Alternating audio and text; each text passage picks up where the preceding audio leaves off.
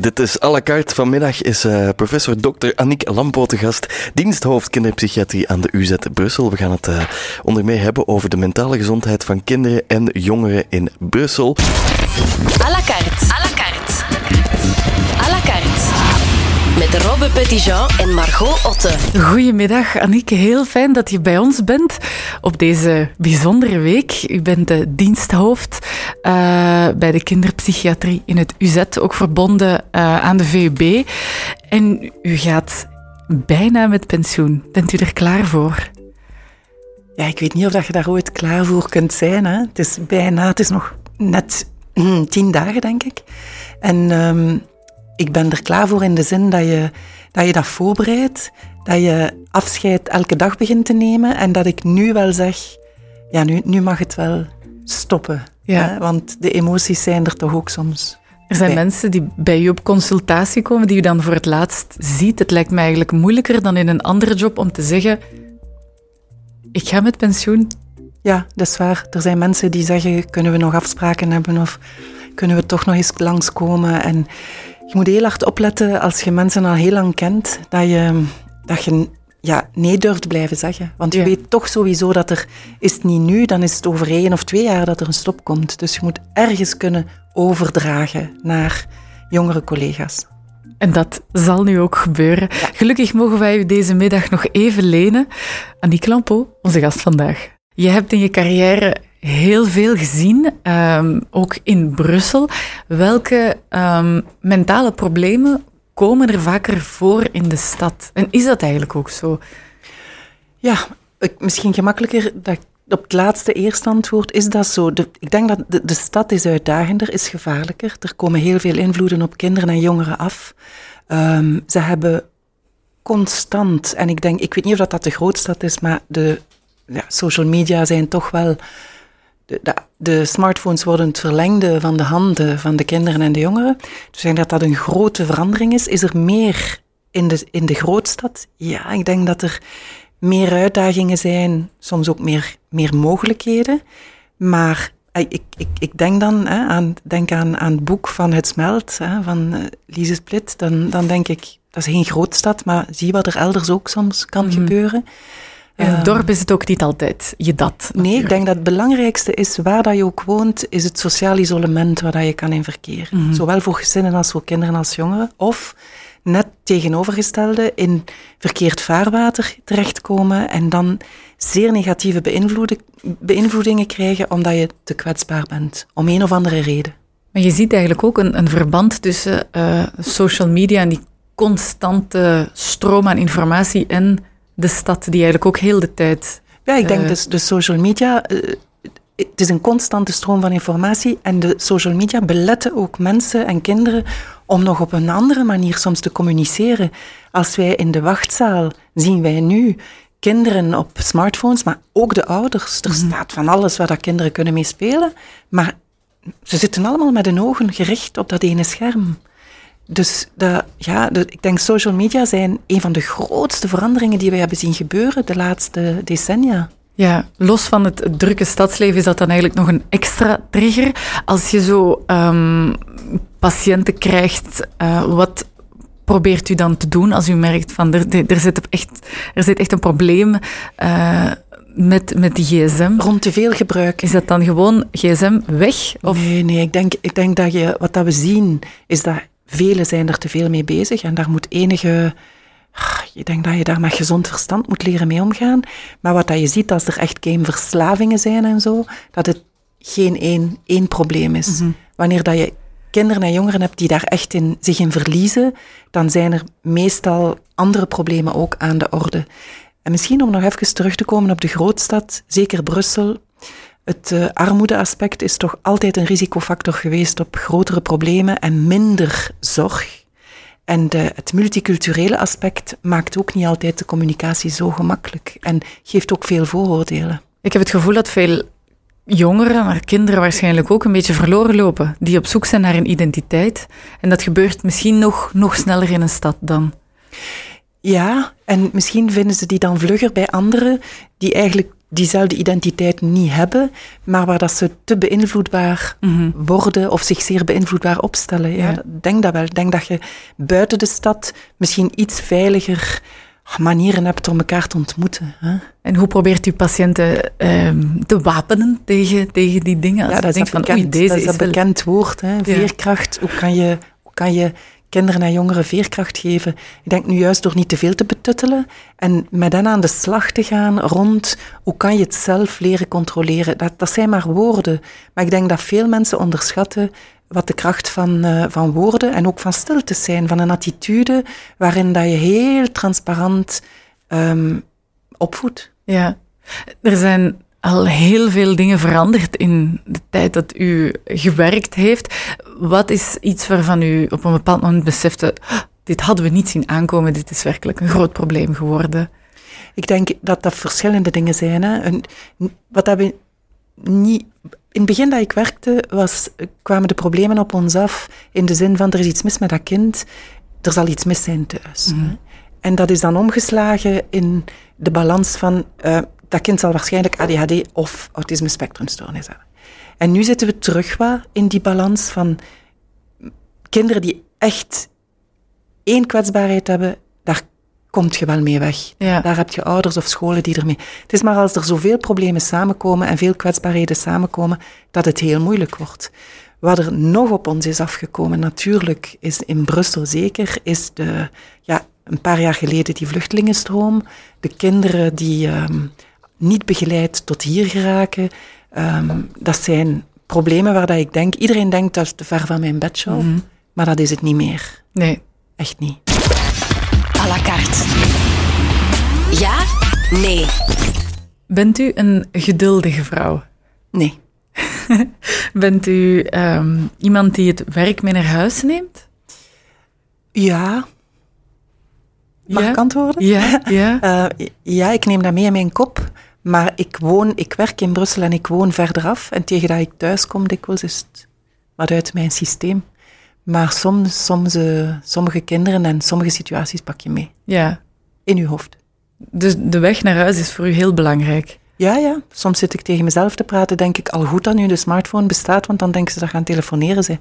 Anders zouden ze denken dat ik ja, misschien iets mankeer. Maar dat is misschien bij iedereen wel een beetje zo. Nee? Ik, ik neem mijn werk absoluut niet mee naar huis. Maar, Nee. maar eh, is dat iets dat u gaat missen, bijvoorbeeld? Die, die route naar huis waar u dan dingen... Nee. Nee, want je kunt, eens dat je de, het werk niet meer doet, ga je ook de route niet missen en zal zeker ook de, de files niet missen. Dus En, eh, kan, ik, kan, ik me absoluut, eh, kan ik me absoluut inbeelden. Maar er zijn wel dingen die, die u hebt meegemaakt over de jaren die, die u zich voor altijd gaat herinneren. Kan ik, Ja. Ja, Kan ik me er zijn inbeelden. kinderen die je gaat herinneren, er zijn ouders die ik mij ga herinneren, er zijn situaties die ik mij ga herinneren. Soms heel, heel wansmakelijke situaties. Weet je, we, we hebben allemaal... Ik, ik ben begonnen rond kindermishandeling en zo verder gegroeid naar kinderpsychia als kinderpsychiater dan in kinderpsychiatrie. En ik denk dat ieder keer... Je hoort verhalen en lijden van mensen met lange ei, waar dat je denkt, dit was nu toch wel weer het ergste. En dan kort nadien hoor je weer andere dingen waarvan je denkt, nee, er is eigenlijk altijd nog iets erger. Ja. Hoe verandert dat een mens? Ja, Op welke manier? je, het, het leert je relativeren als je zelf eh, problemen hebt. Het leert je relativeren als je kinderen wat, wat, wat, min- wat minder gelukkig lopen of lastig zijn of dingen willen. Dan denk je, oh, ja, Het kan echt wel erg. kan echt wel erger. Ja, Ja. kan veel erger. Dat is inderdaad een heel belangrijke eigenschap om het leven door te komen. Relativeren. Relativeren, ook in een kinderziekenhuis werken. Hè, als de, de consultaties gebeuren rond kinderen met neurologische problemen of, en je passeert dan door de wachtzaal, denk je soms, oeh, wat een geluk. En wat hebben sommige mensen en wat een ongeluk hebben anderen. Hè? Ja. Dat zijn zaken waar je niks aan, aan, aan doet op dat moment. Hè? Was u vroeger iemand die dacht het leven is eerlijk? Of heeft u dat nooit gedacht? Ik denk als kind, ik kom uit, uit een warme nest, dus ik had niet veel reden om te denken dat het oneerlijk was. Dit is een vraag die ik mij denk ik ook nooit zo gesteld heb. Is het leven eerlijk? En ik denk nu, nee, het leven is niet eerlijk. Dat denk ik nu. Er zijn mensen die, die veel te veel hebben en er zijn mensen die niks hebben. En, en ik denk dat herverdelingen echt wel moeten komen. Oké, dankjewel. Er is een vraag binnengekomen voor... eh, À la carte. Brussel vraagt. Ja, en daar kwam uh, dat uh, jingletje al automatisch. Er is een vraag binnengekomen voor professor Dr. Annick Lampo. De vraag is van Jolien. Ik zal hiermee misschien beginnen. Um, zij schrijft uh, dat ze een vraag heeft. Tegenwoordig denken mensen op een andere manier over relaties en liefde, schrijft ze. Zo hebben personen open relaties en zijn sommige mensen polyamoreus. Dat wil zeggen dat ze een relatie hebben dat je niet met, in een koppel zit met twee mensen, maar bijvoorbeeld met drie of met vier in overleg. Dus iedereen weet het, dat ze met drie of met vier in een relatie zitten. Uh, en dat staat natuurlijk in contrast met het kerngezin dat we uh, van, van vroeger kenden, hè, gewoon de mama en de papa. En zij vraagt zich af of dat kinderen nood hebben um, aan die klassieke gezinssituatie, of dat dat eigenlijk niet meer nodig is. Mm -hmm. Ik denk dat er een paar woorden wat uit circulatie aan het geraken zijn. En dat is kerngezin en regulier gezin. Dat, de gezinnen zijn aan het veranderen. Eén, één gezin, één persoonsgezinnen, meer en meer. Mm -hmm. um, en dat is niet makkelijk, denk ik. Uh, en dan de, de, ja, de echtscheidingen waar dat je sowieso, waar dat kinderen soms gezwind van zeggen ja, maar je hebt twee ouders, dat is al moeilijk, ik heb er vier. Um, dat is ook al niet makkelijk. En waar dat we toch zien dat er heel veel problemen zijn en conflicten zijn. Maar die vraag gaat over, um, kan het dat je eigenlijk met verschillende mensen samen opvoedt? Ja. En dat je een gezin, een samenlevingsvorm organiseert die iets losser is. Mm -hmm. En, en, en ik, het antwoord denk ik mijn antwoord daarop zou zijn als het, um, dat zijn keuzes die je maakt. Hè? En waar, waar kinderen nood aan hebben, is, is transparantie op een aantal vlakken en veiligheid. En duidelijkheid. En als je dat kan waarmaken met één, of met twee, of met drie, of met vier, dan denk ik, um, ja, er zijn zaken die moeten kunnen. Mm -hmm. Maar het zal heel hard afhangen van hoe je dat je het organiseert en dat het niet te chaotisch wordt en dat de kinderen toch wel weten waar ze aan toe zijn en wie wat betekent voor ja. hen. En dat er misschien toch ook niet te veel turnover is. Nee, dus er zijn wel enkele voorwaarden natuurlijk. Denk het wel, ja. Stabiliteit blijft belangrijk, denk ik. Zowel voor uh, peuters, kleuters, kinderen als tieners, denk ik. Want de kinderpsychiatrie gaat tot en met 16. 18. 18. Ja. Tot en met 18. Ja. Dat is een gigantische groep. Dat is een gigantische groep. Hoe en behandel je die verschillende leeftijdsgroepen? Er toch een heel groot verschil op. Um, ja, wat je daarnet zei, dus het gezin blijft belangrijk voor allemaal, alle leeftijdsgroepen, maar op heel andere manieren. En de, het verschil in, in omgaan, in begeleiden en behandelen, is heel hard afhankelijk van ontwikkelingsfase. En ontwikkelingsfase betekent dat je zowel intellectueel cognitief ontwikkeld, als emotioneel ontwikkeld, als fysisch ontwikkeld. En jammer genoeg loopt dat niet altijd parallel. Hè? Nee. En dus daar ga je eigenlijk je behandelings- en je begeleidingsmethodes op afstemmen. Sommige kinderen zijn heel verbaal, andere veel minder. Sommige kinderen zijn emotioneel. Denk maar aan kinderen die getraumatiseerd zijn, die gaan emotioneel nogal vlug jonger blijven. Maar die kunnen cognitief inhalen. En dan zie je kinderen voor u waarvan dat je denkt, maar die doet het heel goed, die is 16, dat is En die reageert plots als een kleuter of als een, een jong kind, omdat die gefrustreerd is of omdat hij iets niet krijgt, omdat daar emotionele gaps in zitten. Ja. En dat die ontwikkeling niet gelijkmatig is gegaan. Bovendien weet je, adolescenten, uw, uw, uw frontale cortex is uw orkestmeester. Mm -hmm. En de, eigenlijk is die volledig ontwikkeld rond je 3, 24. En dat is wat dat ervoor zorgt dat je, wat de ouders dikwijls zeggen aan kinderen, hè, maar denk toch eens na voordat je iets doet. Wel, dat lukt dus niet, want dit orchestreert niet wat emotioneel wel aan topbumpen is. Oké. Okay. Dus dat, dat adolescenten daar soms problemen mee hebben, is ontwikkelingsgebonden, maar dat betekent natuurlijk niet dat je ze maar moet laten, moet laten doen en dat je Ja. alles moet accepteren. Want ik dacht meteen, oh, dat was het niet mijn fout Ja, dat voilà. ik een vreselijk kind was tussen mijn 15 en mijn 16. Eh, jawel, er is toch ook wel verantwoordelijkheid. Ja, absoluut. Er is de verantwoordelijkheid, zowel van de ouders als van de, van de jongeren.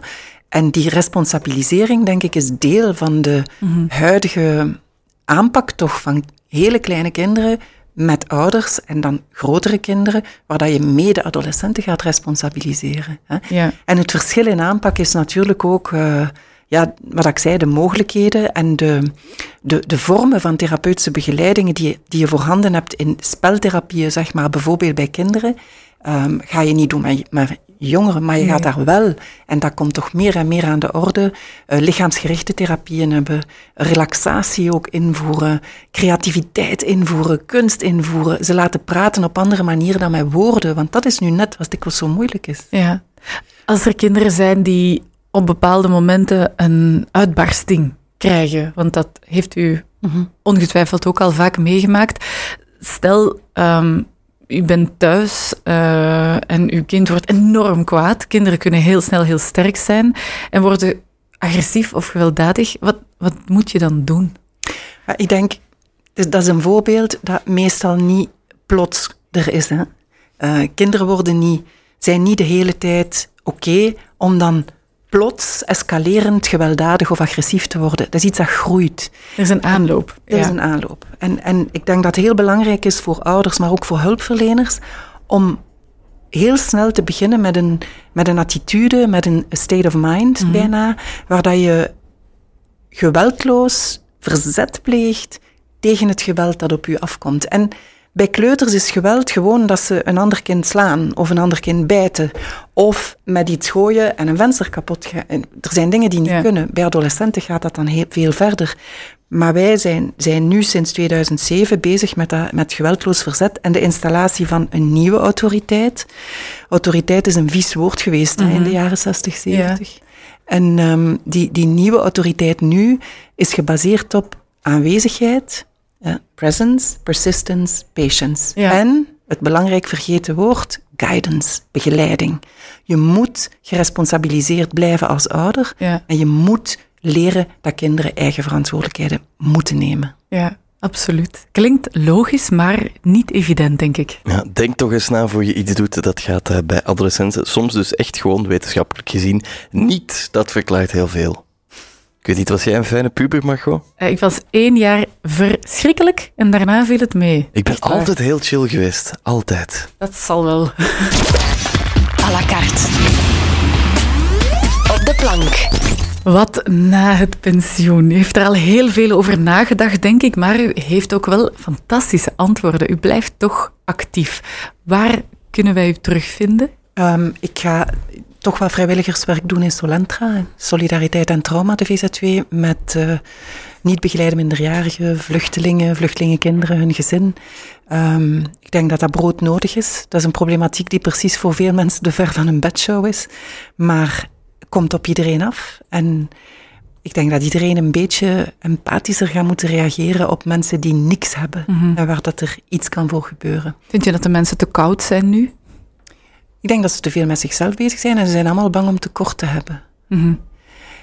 En dan, ja, het tweede waar ik mee bezig blijf, en dat is ook een beetje back to basics, ja. is het, het, project dat we hebben met um, CLB's van Brussel, zowel de, de vrije CLB's als CLB Go en Brussel. De leerlingenbegeleiding. Leerlingen, intervisie ter plekke. Ik ga naar de CLB's, twee collega's gaan naar scholen, type 3 scholen waar moeilijke kinderen zijn, om ook soms kinderen te zien en ouders die niet tot bij ons geraken. Mm -hmm.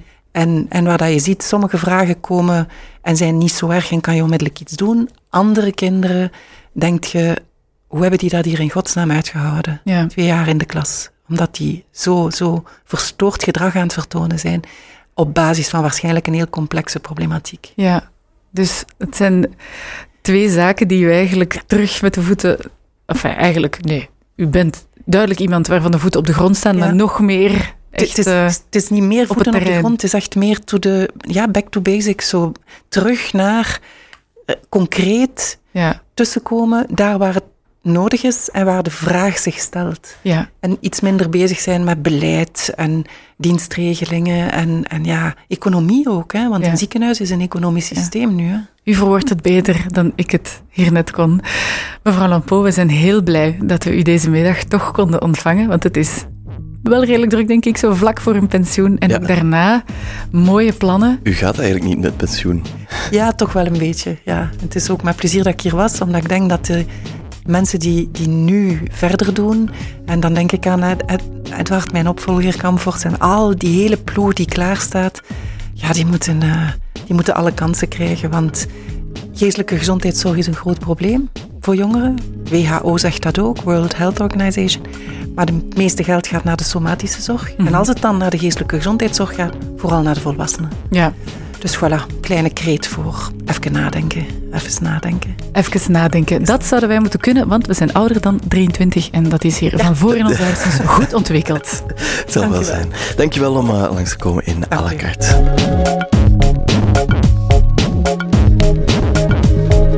Margot, wie komt er morgen langs?